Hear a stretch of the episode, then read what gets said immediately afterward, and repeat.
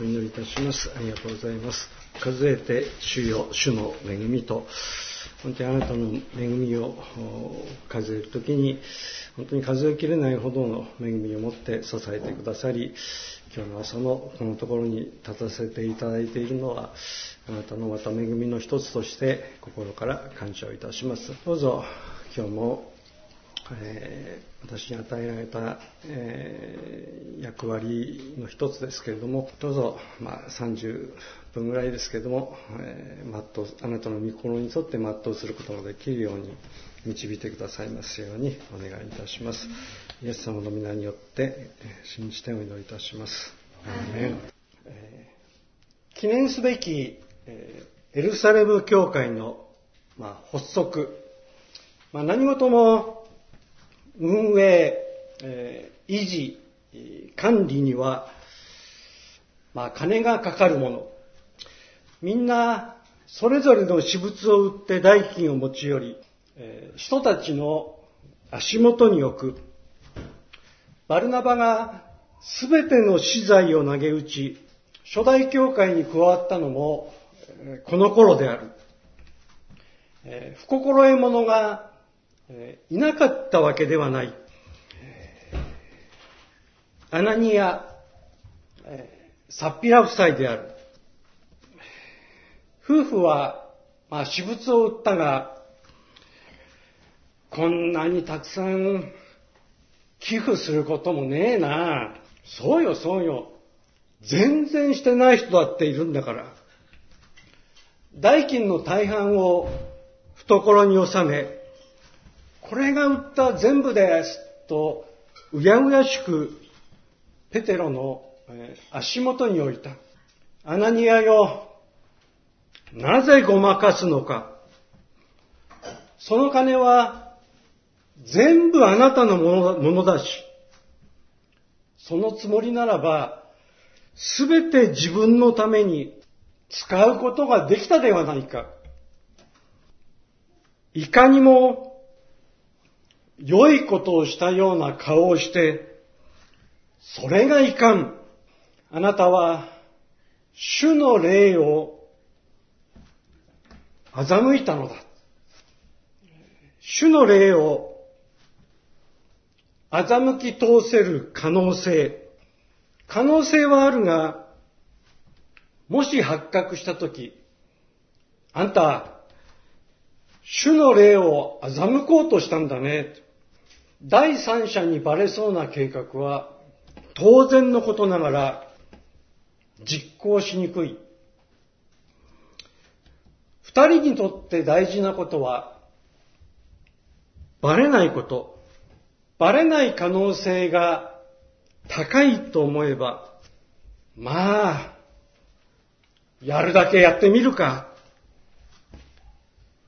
そうなるのではないか。まあ実感は湧かないけれども、きっとそうだ。だからこそ、私たちも納得できる。どちら様も、こういう人生には、くれぐれもご用心を。大人の知恵として考えるならば、長い人生のうちには、みすみす間違った道を選んでしまうこともある。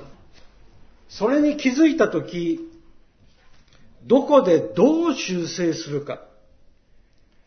間違った道に入り込まない判断も大切だが、間違ったと気づいたとき、道を正す分別も寛容だ。本当に、この金額かね。はい。全部ですよ。欺くための上等文句が知らないなぁである。いくら知らないと白を切ってもせんないこともある。アナニアとサッピリ、サッピラ。ここに描かれている二人の知らないは知らないことではあるまい。二人で相談してやったことなのだから、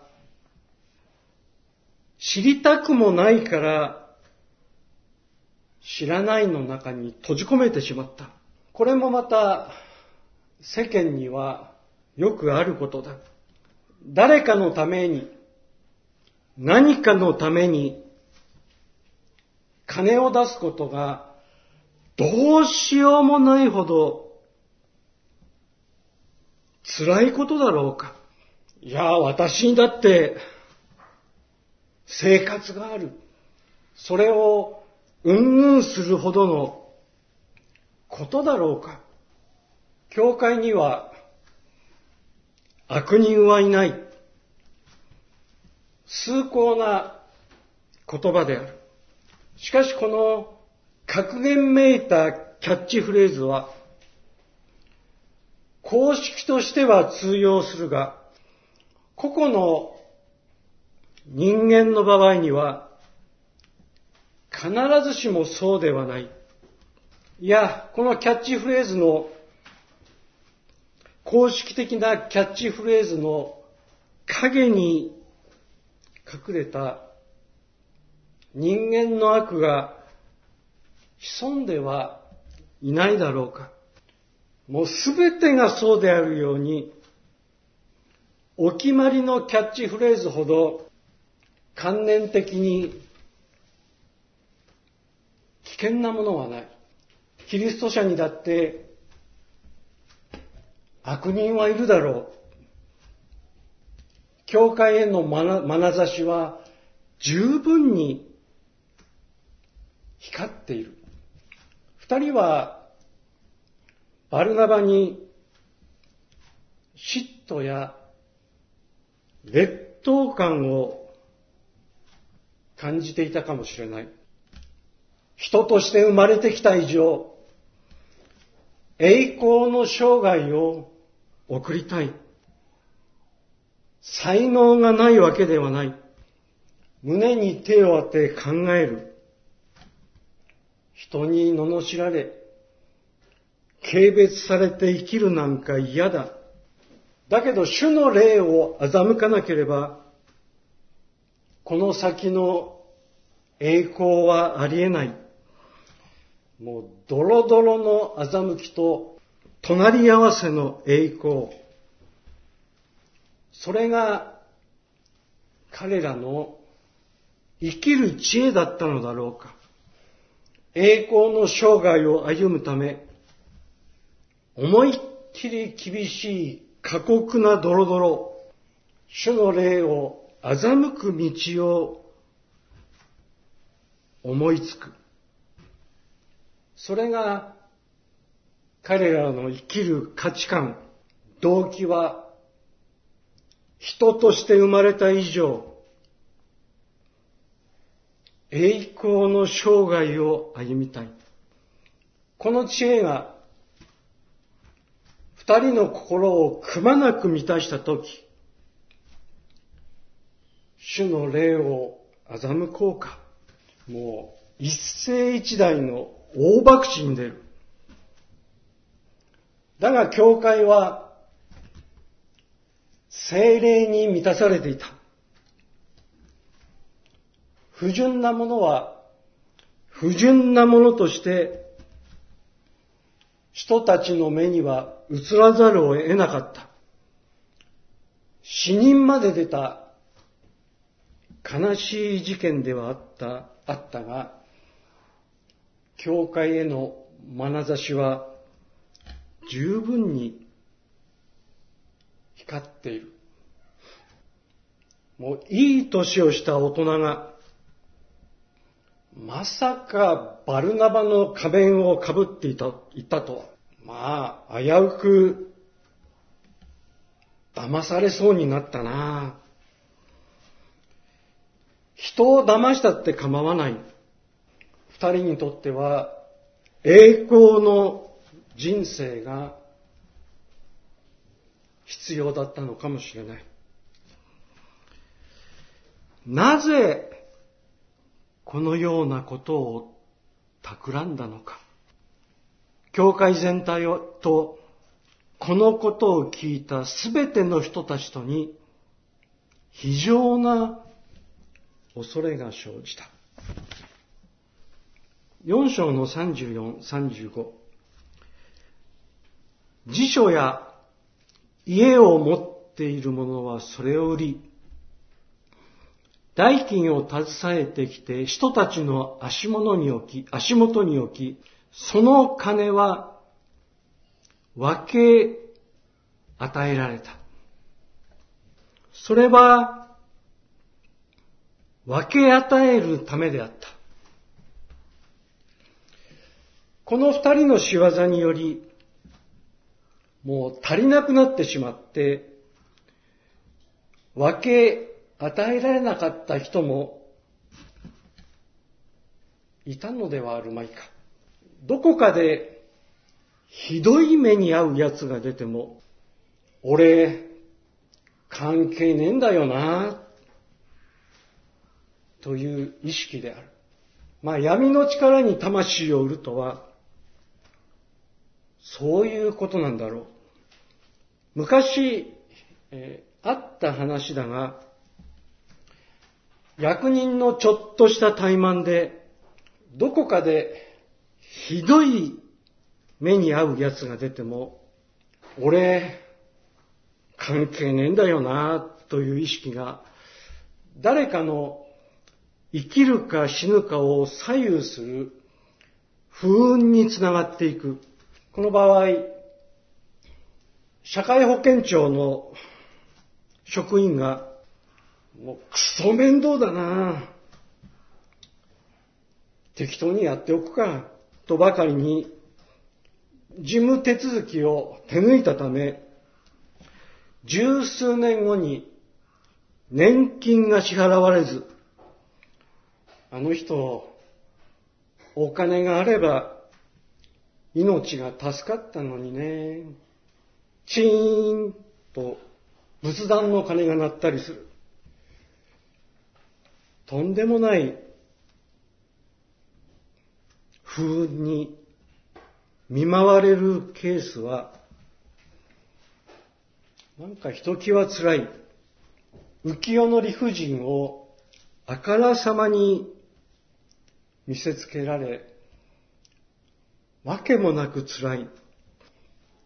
アナニアとサッピラ、これ自体厳しいストーリーである。固い結束の仲間内だって油断がならないかもしれない。そして知恵のない者は栄光の人生を失ってしまう。なんか辛い、苦しい、悲しい、汚いものもある。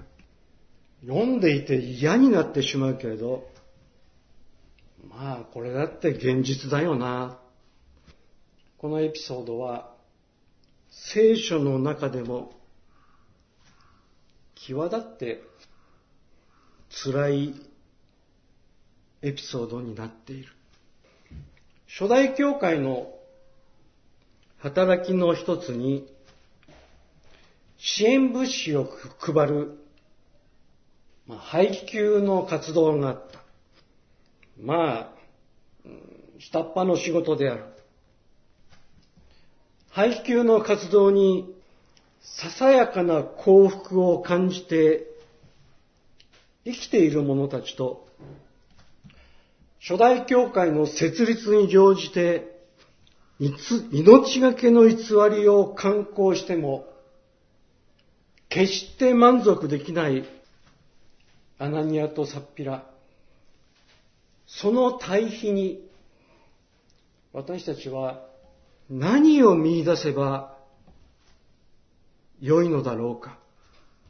まあ、これは、あってはならない事件だった。私は、まあ、そう信ずるものである。初代教会のメンバーとして、弁明しにくい一線を越える危険を冒してまで、大なたを振るい、栄光の人生を目指した。でも、正直私は、どちらかといえば、この二人には、もう、わけもなく、まあ、同情してしまう。まあでも、同情ばかりしているわけでもない。もう一つ心、私の心の中にあるのは、アナニアとサッピラの無念の死を、このまま放置して良いものかどうか。この二人の死から何かしら私が学ばずにおいて良いものか。その情熱こそ、二人に対する唯一の弔いなのではあるまいか。私の心の中にも見えない敵が存在する。人は誰でも心の奥に寂しい犯罪者をかくまっているものだ。そして私の心はどこかで二人に拍手を送っている気配もある。それはこの二人から何かしら学べばこその拍手である。さらに私は罪の告白のあるところに必ず、必ず、許しがあると信ずるものである。この二人には、それがなかった。ここから私が何かしら学ばずにおいて良いものか。主の霊を欺いた地獄の日々のあったことを告白もできず、自分の胸中にひた隠しに隠して、もういつか誰かに知られるのではあるまいかと、怯えながら生きていくなんてまっぴらごめんだ。こう思ったとき、二人の無念の死を放置してはならない。唯一の弔いは、この二人から学ぶことだろう。お祈りいたします。なぜ、このようなことを企んだのか。あなたは人を欺いたのではなく、神を欺いたのだと。素晴らしい教会には悪人はいない。素晴らしい理念で初代教会が発足したけれども、悲しい出来事がまた起こってしまった。そしてこの悲しい事件をただ放置して良いものかどうかと。主は今朝も私たちの心に通っていてくださいますからありがとうございます。罪の告白のあるところに必ず許しがある。私が死んだのはそのことのためであったんだよと。主は今日も語りかけていてくださることを信じてありがとうございます。どうぞ。この二人から今朝学ぶことができるよう導いてください。尊いイエス様の皆によってお祈りいたします。アーメン